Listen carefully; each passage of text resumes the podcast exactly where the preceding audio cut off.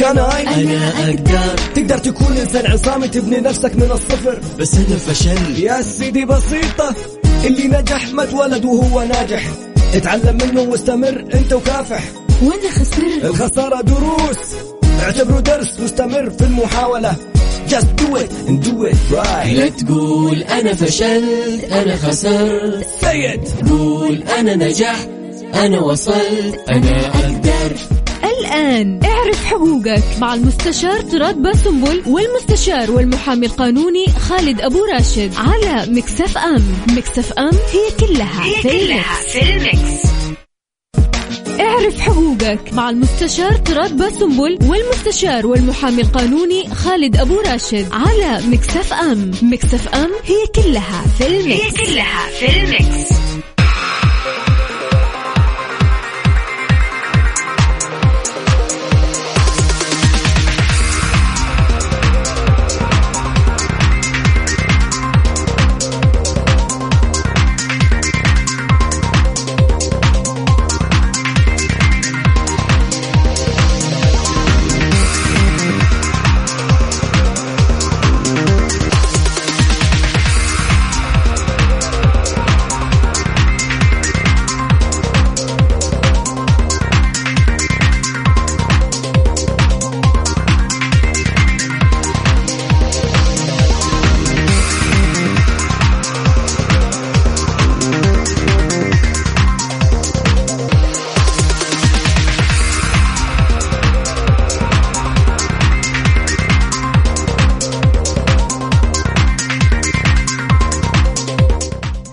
بسم الله الرحمن الرحيم والصلاة والسلام على سيدنا محمد وعلى آله وصحبه أجمعين. رب اشرح لي صدري ويسر لي أمري واحلل عقدة من لساني يفقه قولي.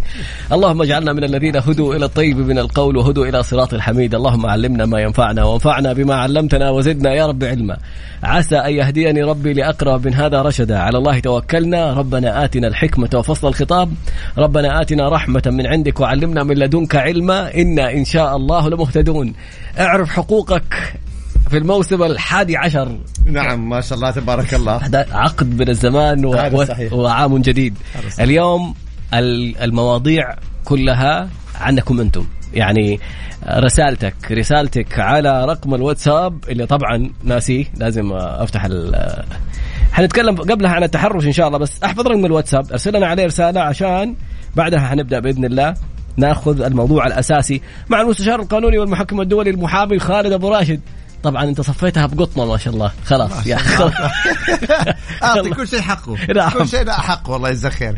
طبعا في البداية أهلا وسهلا بك يا طراد وبالزملاء في Mix FM وبكل الأكارم والأفاضل المستمعين اللي آه بيتابعونا في إذاعة Mix FM وبيتابعونا في كل وسائل التواصل ونلتقي بكم مجددا دائما على خير يا رب بإذن الله تعالى أتمنى إنكم تكونوا يعني قضيتوا آه إجازة سعيدة.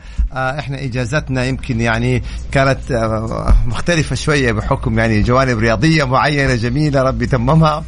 تممها. آه على خير يا رب. ف يعني إن شاء الله تعالى تكون بداية حلقة آه بداية موسم آه مميز وجميل وإن شاء الله الحلقة تكون مفيدة. دائما يا طراد يا رب وطبعا إحنا نذكر دائما بحلقاتنا هي استشارات قانونية نقدم المشورة القانونية والاستشارة القانونية آه من خلال الإجابة على أسئلتكم اللي بترسلوا هي عبر الواتس اللي أشار إليه أطراد وعبر آه طبعا أكيد مختلف وسائل التواصل. فما نطول عليكم وعلى بركة الله نبدأ. وطبعا بسم الله الرحمن الرحيم الحمد لله رب العالمين والصلاة والسلام على نبينا محمد وعلى آله وصحبه أجمعين. يعني حقيقي حقيقي. ترحيب اللي أنا الآن شايفه في تويتر والله على راسي. والله ترحيب. ما شاء الله يعني. خجلتوني وأكرمتوني وهذا من كرمكم وهذا من طيب أصلكم. يعني إيش أقول بس؟ على راسي والله العظيم. طيب نرجع طيب، رقم. التواصل قبل ما يلا. نبدأ بأي شيء. 054 ثمانية ثمانية واحد واحد سبعمية.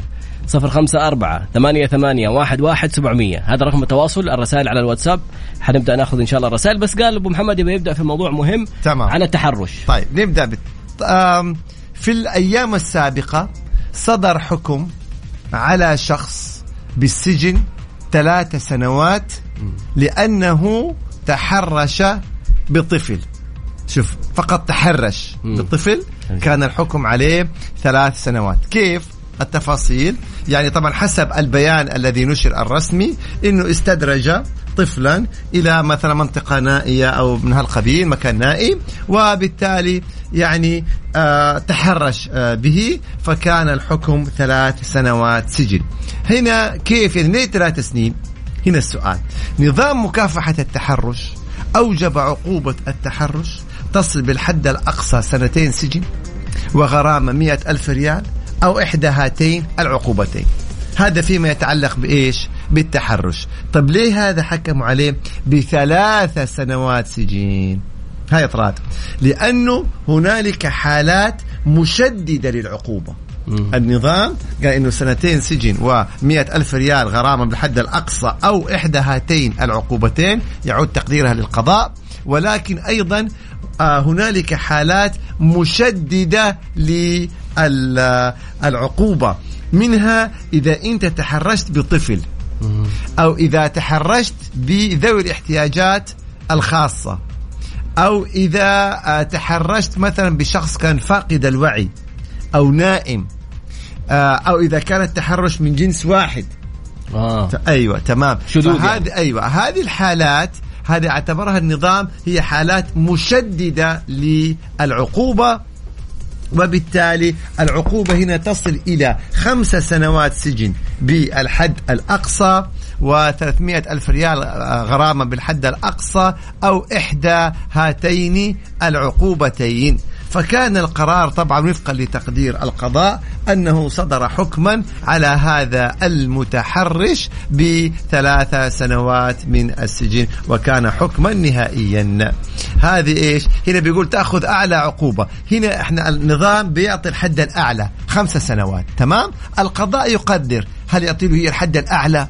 أو أقل أو أقل. هذا يعود لتقدير القضاء. في هذه القضية كان القضاء ثلاثة سنوات. طيب هذه تحرش؟ ما هو اغتصاب لا لا إحنا نتكلم تحرش فقط لا غير. يعني آه، والتحرش طبعا هو كل قول أو فعل أو إشارة آه، ذات مدلول جنسي تصدر من شخص تجاه آخر تخدش حيائه وشرفه وعرضه وبما في ذلك آه، وسائل التواصل الحديثة. التحرش لكن لو حصل اعتداء جنسي لا هنا. دخلنا في موضوع ثاني. يا سيدي على راسي والله أتحرشوا بي وقلوب وعلى راسي كلكم. الله يحفظكم. يا رب إن شاء الله. ويديم السعادة يا رب. طب بس الآن- وضح تحرشوا بي لا. يحسب إنه لا لا يعني بالقلوب وبكذا. لا يا شباب ولو.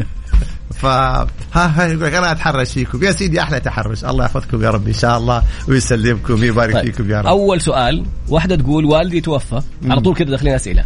يلا. والدها توفى أخوانها ما أعطوها أي شيء من الإرث.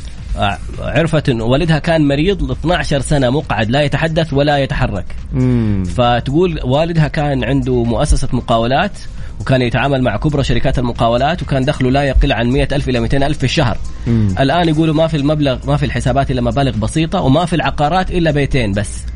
فهي تقول لك كيف أثبت لما أروح للقاضي ما عندي محامي؟ فهي طلبت تصفية الإرث وطلبت حقها في الإرث. فتقول كيف أقدر أقول للقاضي مثلا إنه الأموال هذه أخذها أخويا الوكيل؟ كيف أقول له ارجع بعد 12 سنة؟ أرجع للحسابات حقت 12 سنة قبل والمؤسسات تبغى ترجع لحسابات قبل 12 سنة. طيب هنا إحنا نأتي في طبعا هذه الجزئيه نأتي. هل الوالد رحمه الله خلال ال 12 سنة اللي هي قبل أن يتوفى فيها هل كان مدركا لا. أو غير مدرك؟ غير مدرك. أيوه. اذا كيف نثبت؟ إذا أث... إذا ثبت أو أثبتت أن والدها كان غير مدركا بموجب التقارير الطبية. يعني مثلا كان في غيبوبة أو مثلا في الخرف أو زهايمر أو يعني من الأمور اللي تجعل الإنسان غير مدرك. أوكي. وتم التصرف في أمواله. نعم يحق لها أن تعود.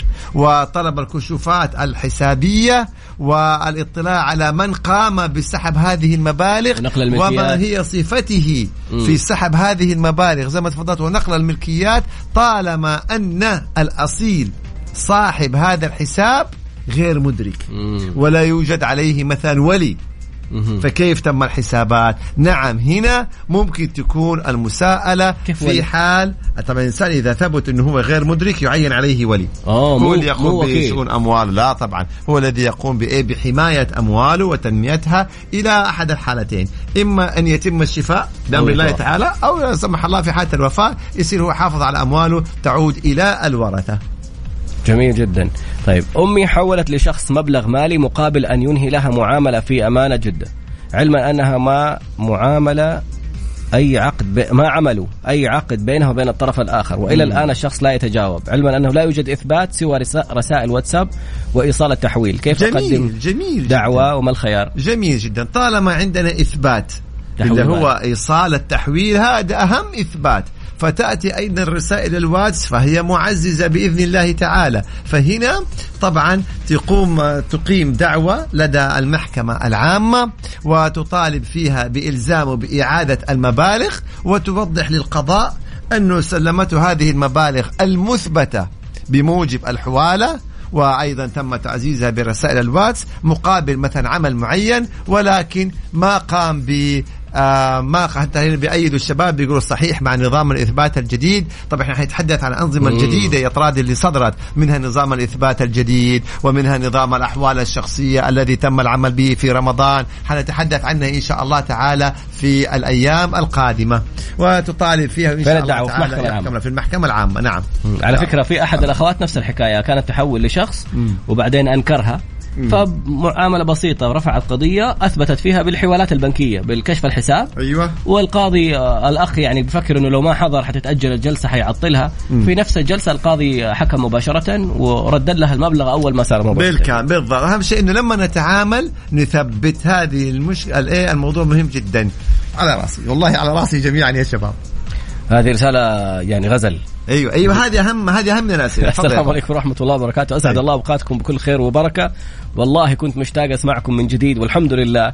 أحب أحييك أخي طراد وأخي أبو راشد وأنا متابعكم من 11 سنة. المفروض تعطوني ما شهاده شاء الله يستاهل والله أبو أحمد يستاهل. من مكة. يستاهل. الله يحفظكم إن شاء الله يا رب. يبارك فيك ويبارك في أبو أحمد والنعم بكم جميعا. طيب الموضوع بشأن توزيع التركة. كيف نتصرف بتوزيع التركة نظرا؟ لأنه في أشخاص من الورثة يماطلوا ولا يرغبوا بالتوزيع. أيوه. أنا وكيل الورثة وأرغب بالتوزيع ما هو المطلوب وكيف الطريقة شاكر لكم تعاونكم. تمام. طيب. هنا طبعا وبموجب نظام الأحوال الشخصية إذا لم يتم تقسيم التركة بالتراضي وبالود فاللي آه، يطالب بنصيبه من التركة يتقدم إلى محكمة الأحوال الشخصية. ويقيم دعوتين.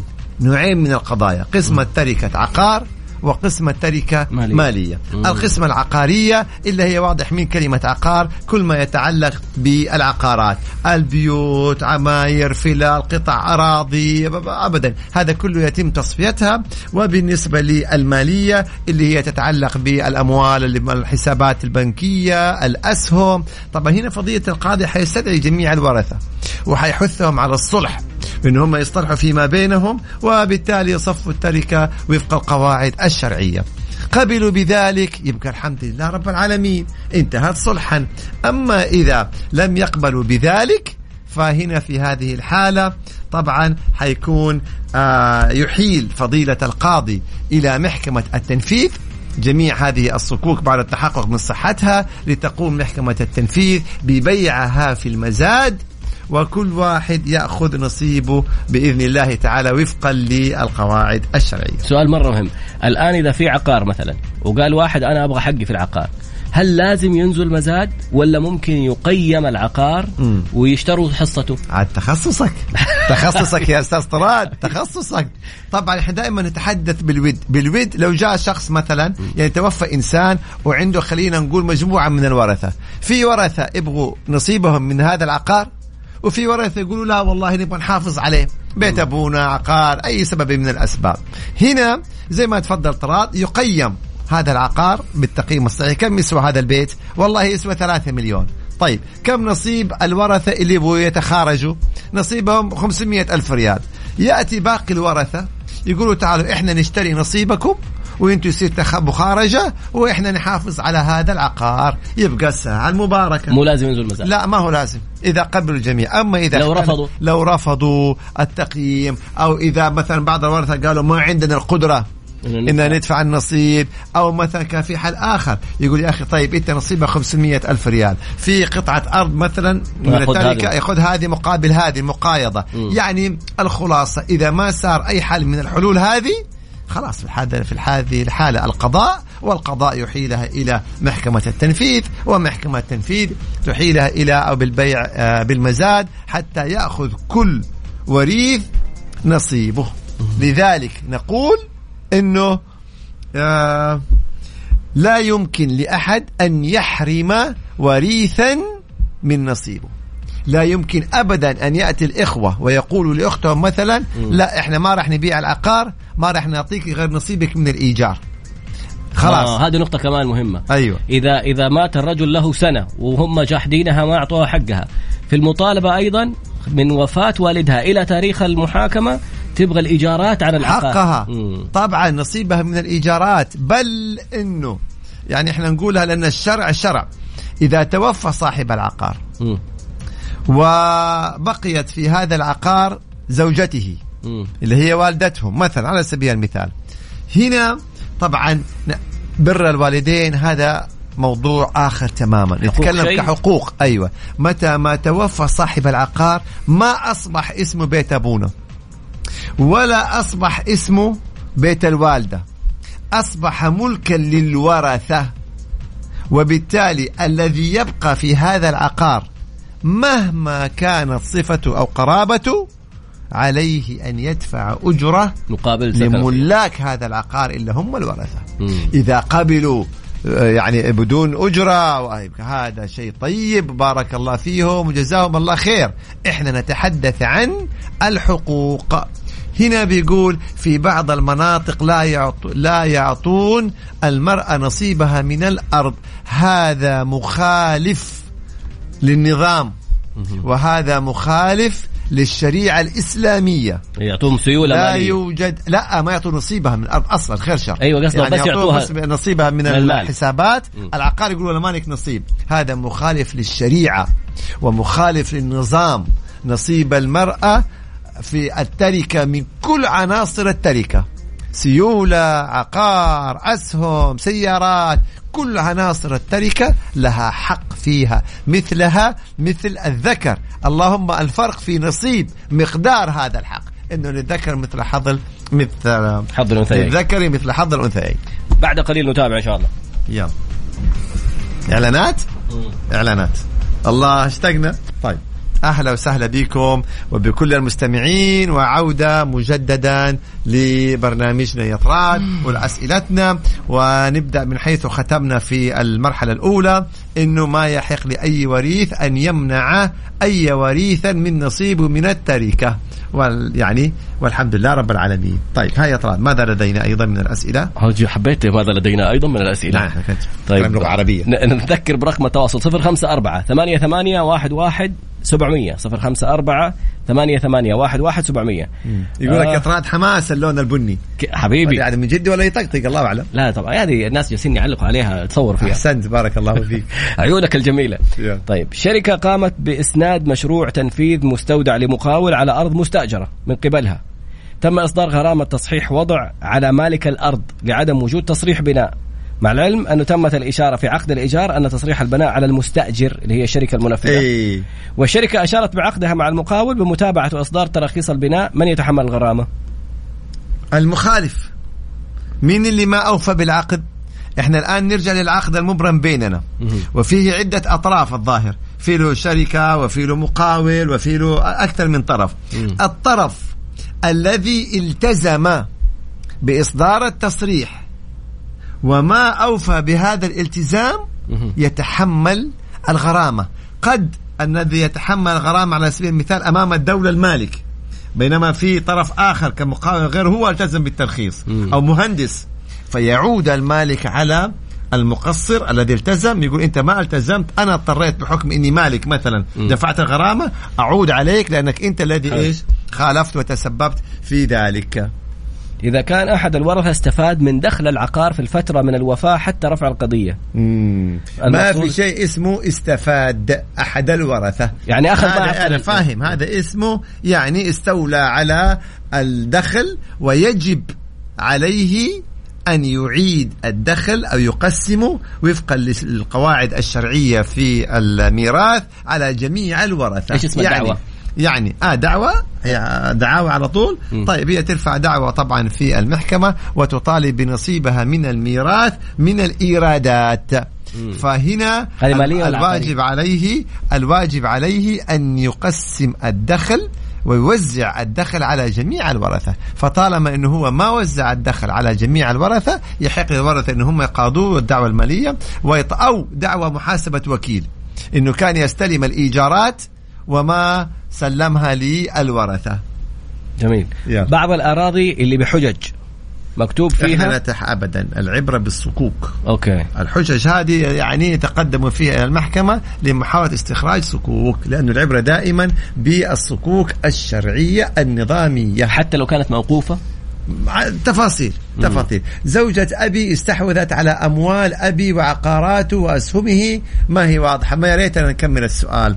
أول حاجة ما في شيء اسمه أيوة ما في ما في. ما في شيء اسمه استحوذت. آه والدك أو والدك هل كان بكامل عقل يعني إدراكه بعقله؟ إذا كان بعقله وتصرف يعني خلاص تصرف آه، تصرف المالك في ملكه كيفه؟ يهب من يشاء يوزع يبيع هو حر في ماله. أما إذا كان أصابه يعني أمر مثلا جعله غير مدرك زي ما تكلمنا في البداية غير مدرك على التصرف زهايمر خرف جنون غيبوبة آه، يعني من هالأمور لا. هنا طبعا هنا هنا بيقول مثلا زهايمر بالضبط هنا لا. هنا لابد أن يعين عليه ولي والولي يحافظ على هذه الأموال. فإن استغلت إنه مثلا ثبت انه هو عنده آه مانع مثلا من موانع ال- الإدراك وبالتالي أصبح غير مدرك. وتصرفت مثلا مستغلة وكالة مستغلة أبشر إنه الجوال عندها مستغلة من هالأمور. طبعا هذه كلها تعتبر تصرفات باطلة وتعود إلى إيش إلى أصلها كما كانت قبل هذا التصرف. طب هنا عشان السؤال هذا في نقطة ما هي واضحة وحابب أوضحها للناس عشان الموضوع انتشر. يقول أنا زوجتي انسرقت. واحد أرسل لها رابط دخلت على الرابط وسحب الفلوس من الحساب. مم. ذهبت إلى الشرطة. إلى الآن ما رجعوا حقي علما بأن الشرطة تعرف اسم السارق وإلى الآن ما حضر الم- المتهم للقسم. سؤال. لا لأنه في إجراءات. أيوة. لابد إنه يتم تبليغه. واحالته للنيابة. إجراءات. أبو محمد فكرة رابط وينسحب من الحساب؟ لا. هو أرسلت لها رابط عبّت بيانات وقال لها أعطيني الرقم السري عشان هذا الرقم السري اللي بيوصل هو اللي يخليهم يقدروا ياخذوا برقم البطاقة ولا رقم أي شيء يغيروا ال- ال password حق حساب زوجتك ويغيروا ال password حق الحسابات البنكية ويدخل كأنه هو صاحب الحساب. ما هو عشان تغير أي password تغير أي معلومات لازم يجيك رسالة من البنك. أنت أعطيته ولا هي ال- الرقم حق ال- الرسالة هذه اللي وصلت فدخل صار كأنه هو صاحب الحساب. صح. طبعا على شرطة ويأخذوا الموضوع. لا بالنسبة للناس الجهة روابط وطول النهار يعني تحذيرات. فحتى ال- ال- المشكلة الحملات ما بتوضح إيش الفكرة؟ إنه أي أحد يتصل يقول لك أعطيني الرسالة الكود اللي وصلك في الرسالة لا تعطيه. هذه الأشياء ما تعطي إلا للشخص اللي أنت متصل على مثلا 900 ل STC متصل على الرقم المجاني حق البنك اللي بدايته 9200 هذه الأرقام الرسمية لما يجيك يقول لك والله جاتك رسالة أعطيني ال- الكود. أما رقم جوال أو اتصال من أي جهة ويقول لك أعطيني ال- ال- الكود اللي وصلك ولا مسوي group واتساب واعطيني الكود اللي وصلك؟ أصلا جروبات الواتساب ما يحتاج لها أكواد. فإذا قال لك أعطيني الكود يعني أخذ الواتساب حقك حرمك منه ويدخل على الناس ويسوي لك المشاكل وي- ويعني يشحذ الناس يقول لهم والله أنا محتاج وصار لي موقف باسمك طبعا هذا الكلام كله. فتخيل كم من الناس بتروح حقوقها وأموال طائلة راحت عشان بس نختصر لا تعطي الكود اللي يجيك لأحد ولا تدخل على رابط. خلاص عندك التطبيق البنكي الرسمي فقط لا غير ده اتعامل معه. غير كذا ابدا. رابط ما رابط لا تعطيه لأحد ابدا. هنا بيسألوا بيقولوا إذا كنا كلنا ساكنين في عمارة أبونا وكل واحد يتزوج وسكن في شقة هل يدفع إيجار؟ يعتمد على الورثة. هل في ورثة آخرين مو ساكنين؟ هل كلكم اتفقتوا إنكم كلكم تسكنوا في البيت خلاص وباعتبار إنه كلكم ساكنين في هذا العقار يبقى ما حد يدفع شيء؟ خلاص حسب اتفاق الورثة. لو واحد من الورثة قال قال أبغى إيجار حقه. مم. ولو واحد من الورثة قال أبغى ابيع حقه. نعم. معكم أحمد السقاف. أهلا بالسيد. يقول شخص طلب سلفة وطلب تحويل المبلغ على حساب شخص آخر. كيف يضمن حقه اللي بيسلفه؟ ثاني ان ركزت بس مع الناس على راسي يا شباب. والله عيد السؤال. أنا أقول لك أبغى سلفة بس أيوة. حول لي إياها على حساب أحمد مثلا. لا هذا يعني آه لابد أن يثبت بالكتابة. مم. لأنه اليوم المبلغ صادر من حساب محمد إلى حساب خالد. يجي عبد الله يقول لا والله أنا المقصود فيه عبد الله وأنا سلفت عبد الله هذا سؤال مرة مهم. مم. لما تبغى تتعامل تحول المبالغ على الشخص اللي تعاملت معاه. لأن الدعوة حتقام مع اللي انت حولت عليه المبلغ. إلا إذا كان في خطاب أو عقد أو اتفاق بين الطرفين. ينص إني أنا الملزم. أنا وطراد أنا بقول له يا طراد أنا الملزم بهذا المبلغ اللي. والمبلغ هذا في ذمتي ولكن حوله لفيصل.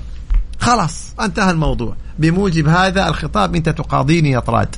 حلو. أما إذا ما في العبرة بالشخص بالشخص اللي أنت إيش حولت عليه المبلغ. يعني لا أنت أنكرت حروح للي حولت عليه المبلغ. آخذ صورة التحويل وأطالب صاحب اللي حولت عليه المبلغ. بالضبط.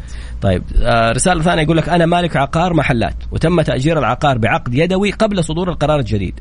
والآن المستأجر متأخر عن السداد ويماطل. من أين أبدأ بالمطالبة وأشتكي؟ علما أن الحساب البنكي الذي يستعملها في المنشأة بغير اسمه ولا باسم المنشأة.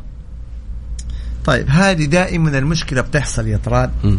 إني أنا أتعامل مع شخص وأحول المبالغ على جهة على حساب آخر. هذه دائما المشكلة يعني بتحصل. فهنا بندخل من شقين. دائما المفترض إني أنا لما أتعامل مع جهة أحول الحسابات على المبالغ على حسابات الجهة دي. إلا إذا أعطتني خطاب قالت لي حول المبالغ على الجهة الفلانية. بس يكون عندي على الأقل إيش؟ مستند إنه أنا تعاملي مع هذه الجهة وليس من حولت عليه الحساب. ما عندنا هذا المستند الآن. زي ما تفضل. أنا تعاملت مع فلان والمبالغ كنت أحولها على فلان. يلا عليك أن تثبت. عليك أن تثبت إنه أنت تعاملت مع فلان اللي هو غير الشخص اللي حولت عليه المبالغ. عاد مخاطبات مراسلات إذا في عقود يعني آه، لازم تثبت الشيء هذا. حاجة ثانية. أو تقيم الدعوة على اللي حولت عليه المبالغ. هذا موضوع ثاني بس حق العقار يقول لك أنا مأجر واحد ومو راضي يدفع. مم. الآن المحكمة لا تنظر في العقود غير الإلكترونية إذا ما كان عقد إلكتروني. فهو يقول لك لا أنا عقدي ما قبل قرار العقود الإلكترونية. ففين أرفع عليه عشان أقول له يخرج ولا يدفع؟ أطالبه بها طيب هي هذه فيها تنظيم ما أبغى أعطي آه، رأي فيها إلى أن أتحقق. هو عقده كان من العقود القديمة ليش ما حدثها؟ فهذه خلينا نرجع للتنظيم. جميل.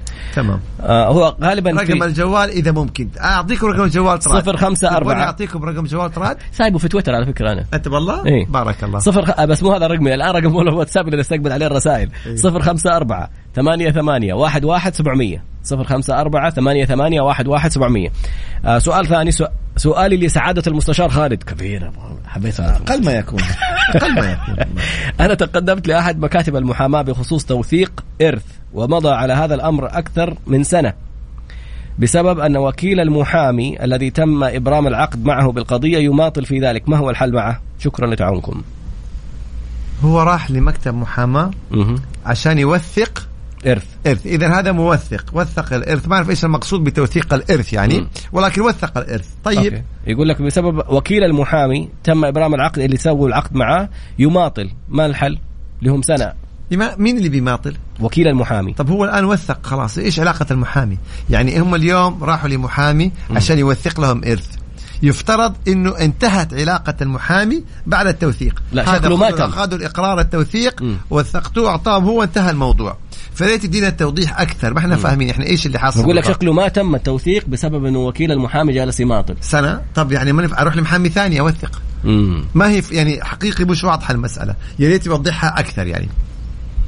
جميل. هذه أحد ال- الاكبر المشاكل اللي بتحصل دائما. اللي مؤسسة يقول لك تعال إحنا بنسوي أسهم وبنسوي استثمارات.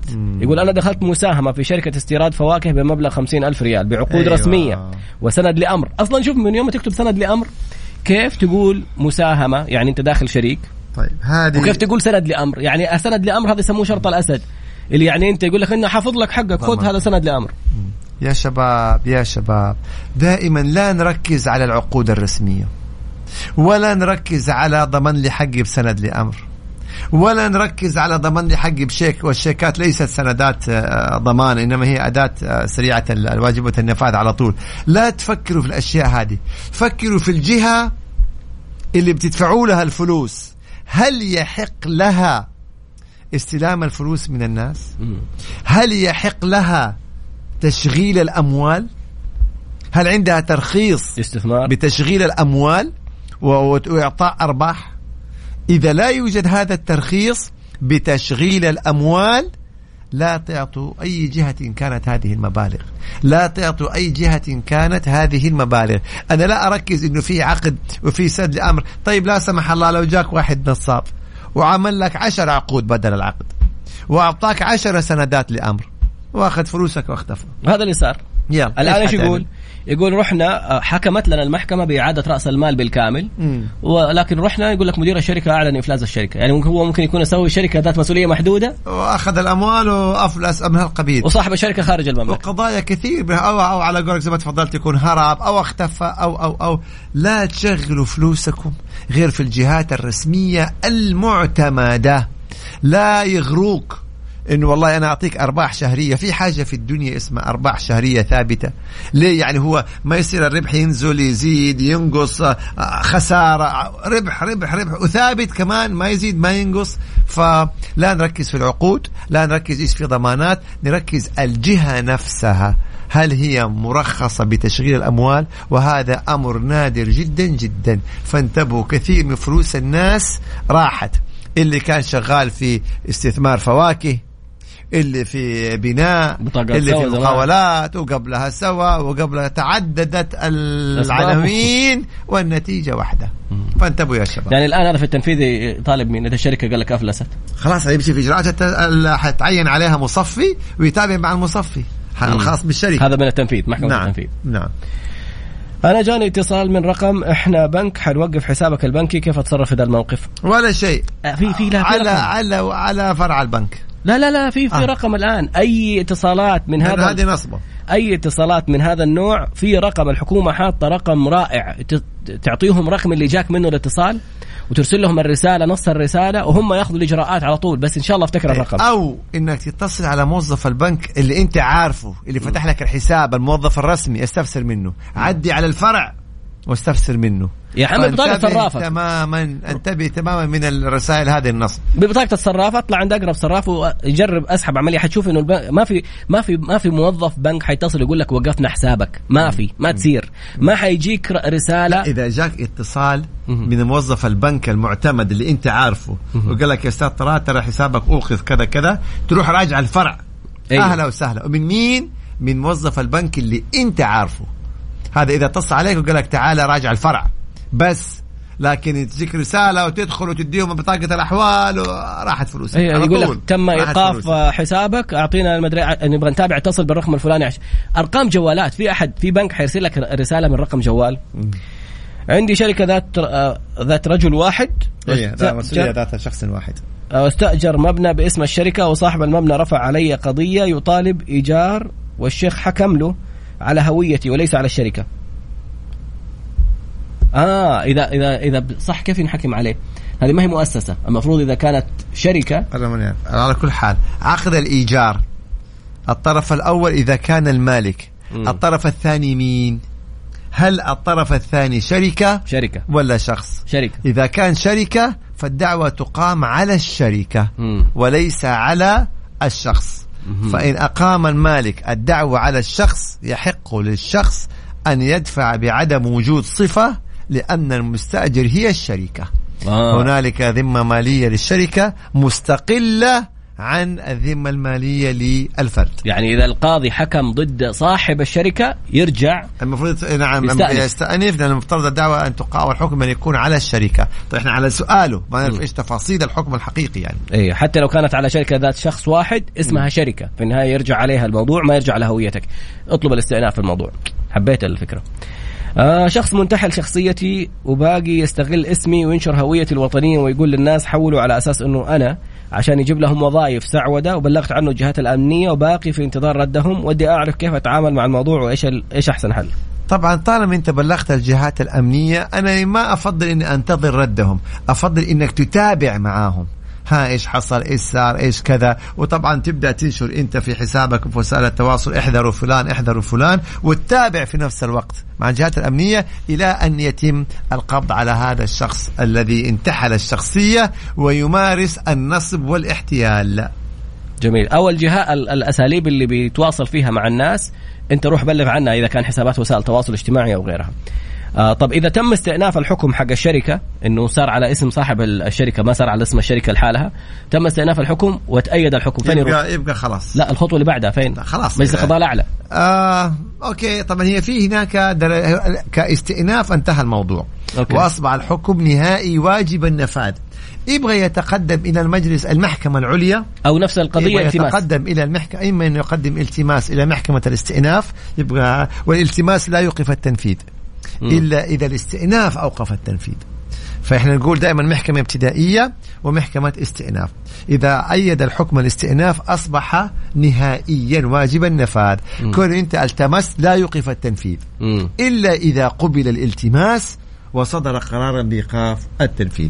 أو إذا تبغى تتقدم إلى المحكمة العليا أيضا مجرد التقدم إلى المحكمة العليا لا يوقف التنفيذ. مم. إلا إذا قبل وصدر قرارا من المحكمة آه، في العليا سؤال ثاني. والتقدم إلى المحكمة العليا له يعني أسس وشروط مم. هل في أدلة جديدة ما سبق تقديمها لا في الاستئناف ولا في الابتدائية؟ هل مثلا كان في مخالفة يعني لنظام مخالفة لشريعة؟ يعني لها معايير ما هو على طول. لا لقيت سبب. تفضل ممكن. ما تكون شركة ذات مسؤولية محدودة. مؤسسة فردية. لا، شركة حتى لو سواها شركة لشخص واحد بس ما هي ذات مسؤولية محدودة. فيرجع عليك وعلى صاحب الشركة المفروض ولا؟ ما ما نعرف إيش تفاصيل الحكم. فإحنا خلينا نتكلم في الإجراءات.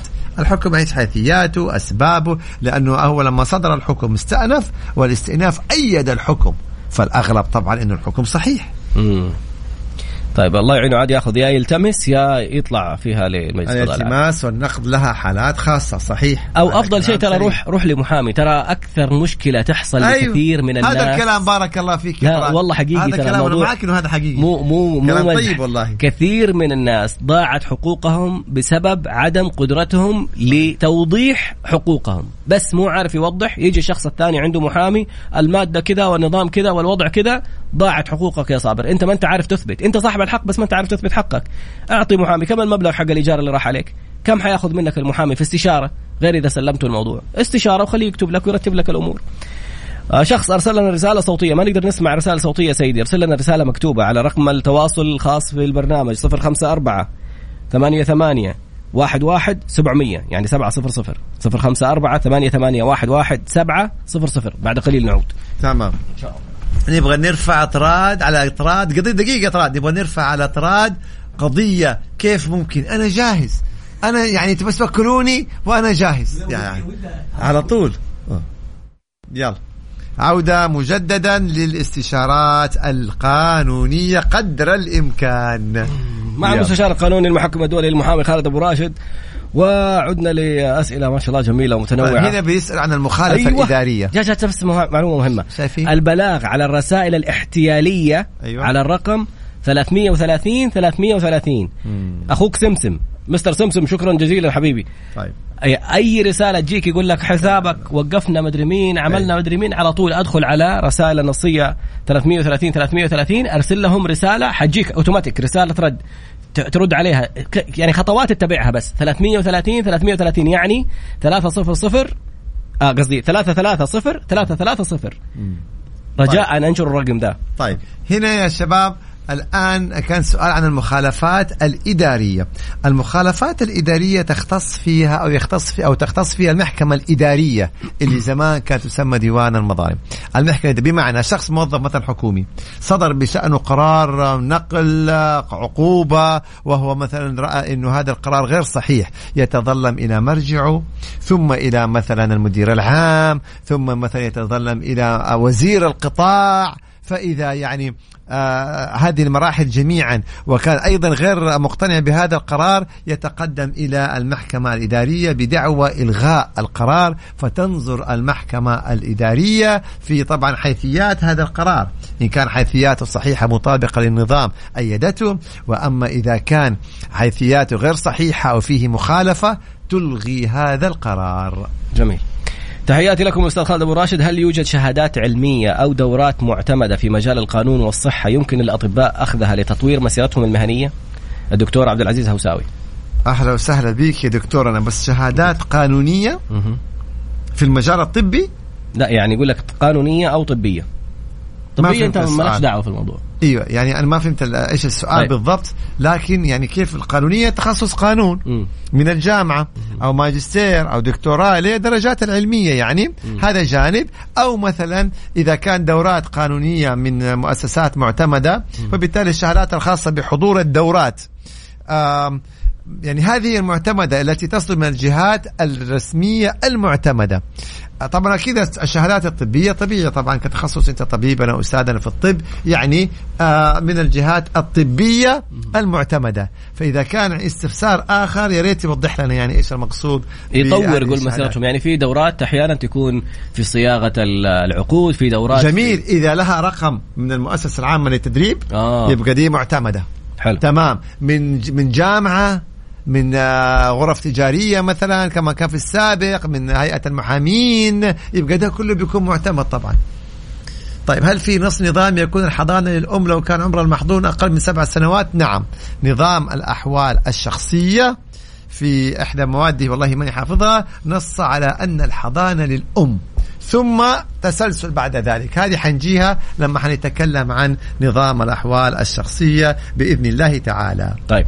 رجل توفى وكان ساكن معه أولاده بدون إيجار والبنات خارج المنزل مم. يعني مزوجات. أيوة. هل يحق المطالبة للبنات بدفع إيجار لهن من إخوانهم اللي ساكنين في البيت؟ نعم. حتى بعد بيع نصيبهم من البيت؟ لا. لا.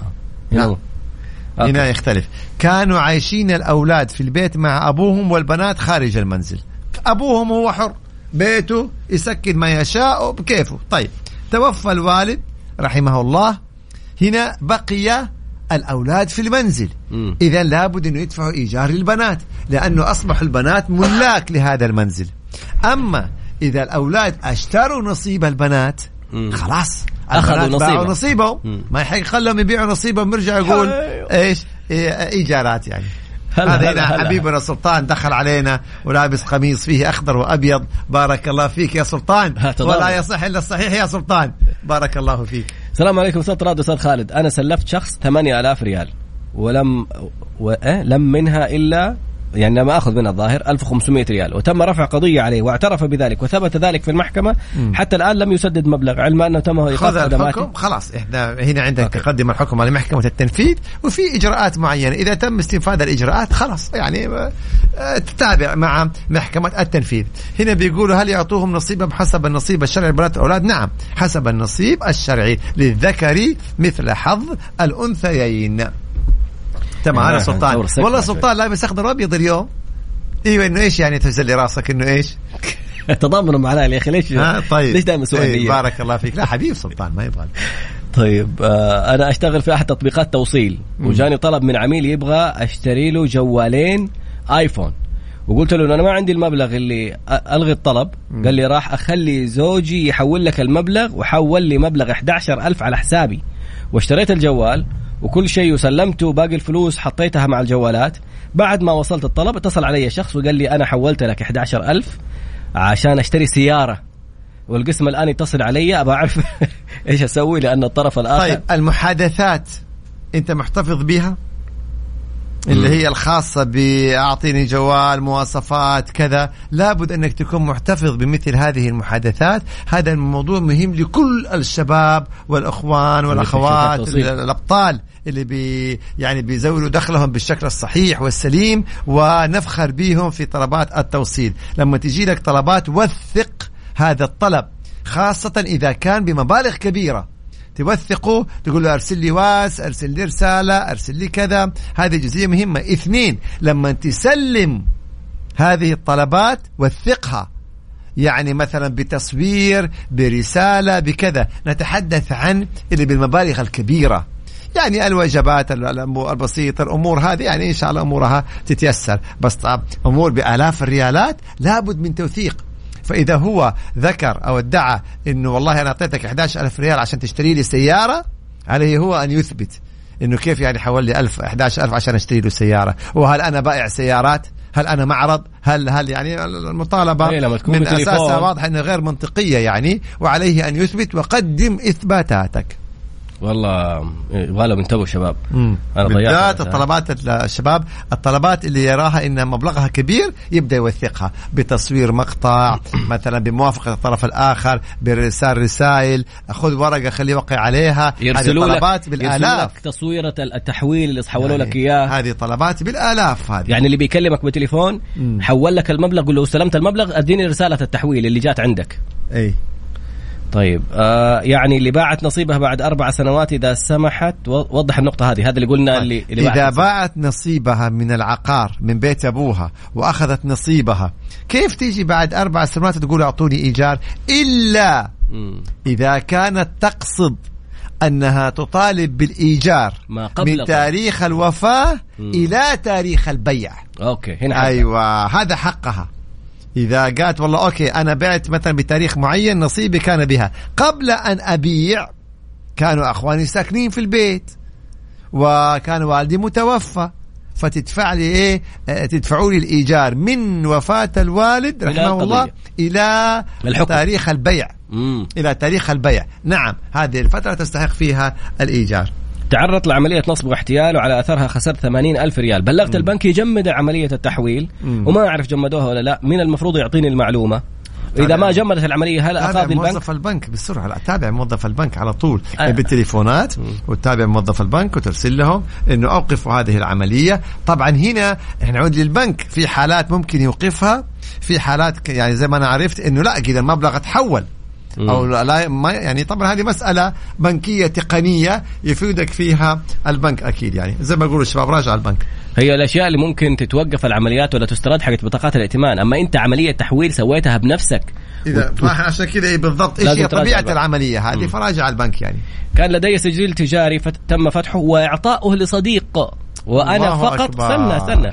المشكلة. فقط آخذ مبلغ شهري كيف يتم الإثبات إذا حصلت غرامات؟ و- صديق سعودي ولا غير سعودي كمان؟ هذا كمان حلوة. يعني. من بدري لو كان الصديق غير سعودي فأنت والصديق جريمة تستر. كلبوش على طول. وفيها سجن وفيها آه ترحيل للأجنبي بعد امضاء العقوبة وفيها شطب للسجل وفيها غرامة وفيها مصادرة. فيها كل العقوبات. مم. إن كان هذا الصديق غير سعودي. أما صديق إذا سعودي؟ كان الصديق سعودي فأنت المسؤول أمام الدولة وأمام الجهات الرسمية وأمام الغير في جميع تبعات هذا السجل. الغرامات غرامات مبالغ. إذا في ديون للناس فأنت اللي حتدفعها. وأعطيكم مثال سريع جدا. سيدة سعودية وثقت في أخوها في شقيقها. زوجها. وطلعت سجل تجاري وباسم باسمها ومكنت أخوها شقيقها من إيش؟ عملت الوكالة وهو اللي إيه يعني خلاص هو صاحب المؤسسة الحقيقي يعني. وتصرف المؤسسة وكذا. وأخذ أموال من الناس وما سلمهم مقابلها. كان هي تجارة بيع كمبيوتر أجهزة كمبيوتر. حكم على هذه السيدة البسيطة اللي راتبها ما يتجاوز يمكن عشر ألاف ريال في الشهر. حكم عليها ب 12 مليون ريال. واو. 12 مليون. والأحكام عندي في المكتب. واو. لأن القضاء يعلم أو المسؤول أمامه صاحب المؤسسة. الدائنين حولوا المبالغ على حساب المؤسسة التي تملكها فلانة. القضاء والدائنين ما يعنيهم. والله هي صحيح المؤسسة باسمي والحسابات باسمي بس أنا أعطيت أخويا يتصرف. يبقى دي مسألة بينك وبين أخوك. حكم عليها بالأصح حكمين.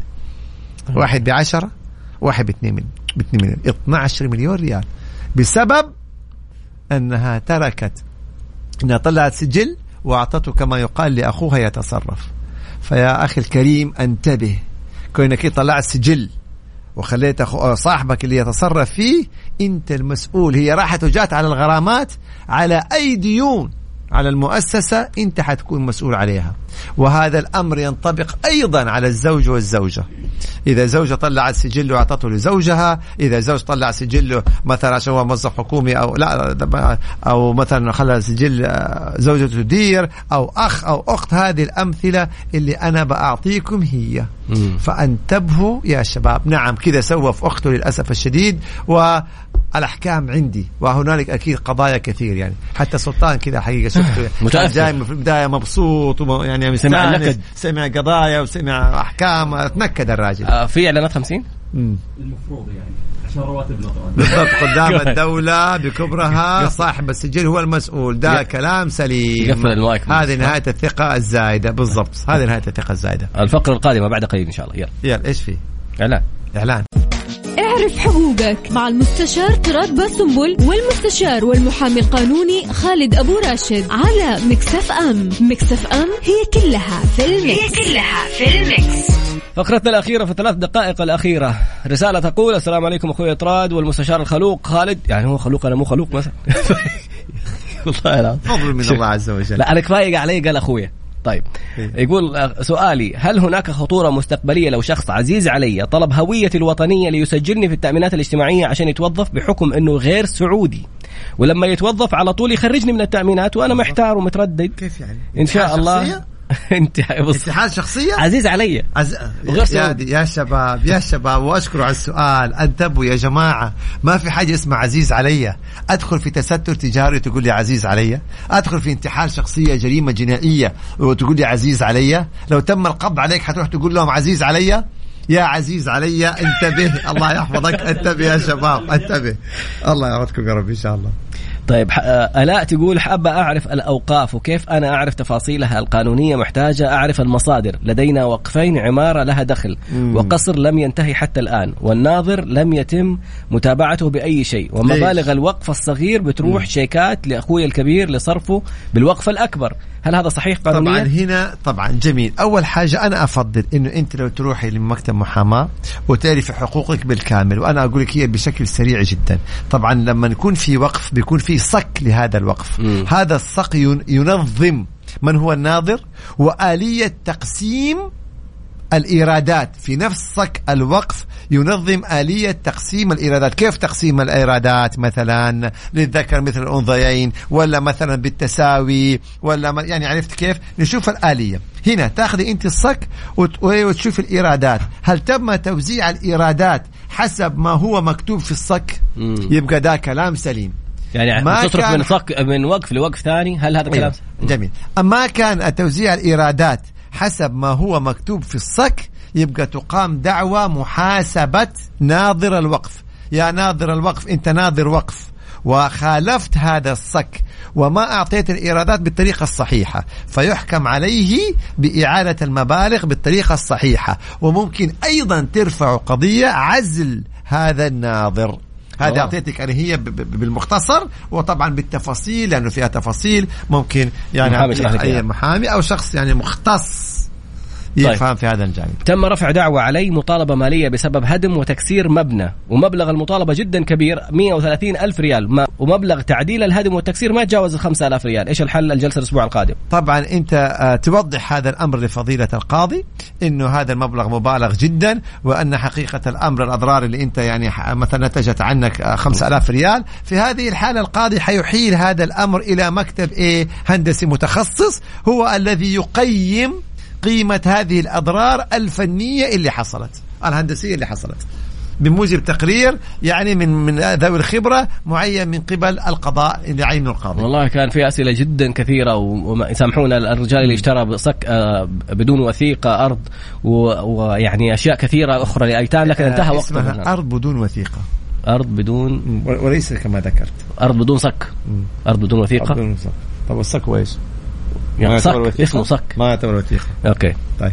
صك بوثيقة. بدون صك بوثيقة. آه. okay. سبحانك اللهم. وبحمدك ترى إحنا اثنين خبصنا فلا تعدل لنا سبحانك اللهم وبحمدك. أشهد أن لا إله إلا أنت. أستغفرك وأتوب إليك. ما يتوب إلا لما كذا بيطلع أي حاجة يختم فيها. شكرا يا طراد. حبيبي يا طراد. وشكرا لاستماعكم. ويلا نشره أخبار. ونلقاكم على خير دائما. الله يحفظكم يا رب. في أمان الله. اعرف حقوقك مع المستشار طراد باسنبل والمستشار والمحامي القانوني خالد أبو راشد على Mix FM Mix FM هي كلها في ال mix. هي كلها في ال mix.